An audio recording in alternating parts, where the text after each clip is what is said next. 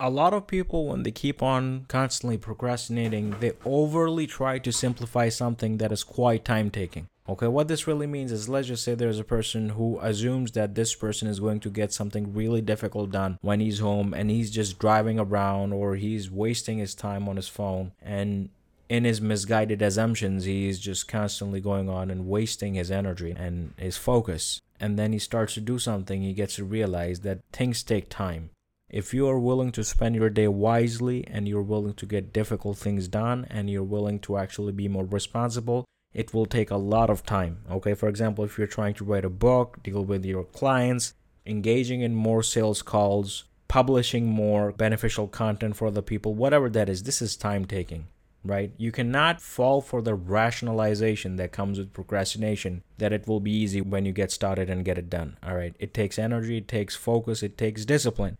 So when you actually sit down and start to do the work, you will get to realize that this is actually time taking and it will require from you focus and it will require from you to sit down and do the work. There's a lot of people what they really do, they keep on falling in the same trap again and again and it really wastes years of their lives. You should not be like this, okay? You should totally understand that things take time. That's why you have to sit down and do the work with discipline and with being responsible as you move ahead okay? Because if you keep on procrastinating making goals writing them down and then you know having that overly simplified assumption that you can actually accomplish it and being overconfident this is only going to waste your time and cost you a lot in the future. So you don't want to fall in this trap. Rather what you want to do is to be more responsible be more punctual be more focused and most importantly have your intentions properly set okay? Now when we sit down to do the work, we get to realize that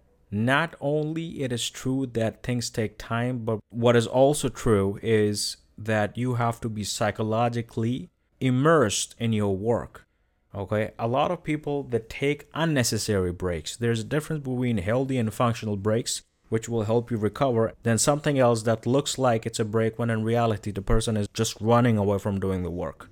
Okay, this is another way. You have to sit down and you have to force yourself with power, with discipline, and you have to have a conversation with yourself to sit down and complete what is required of you.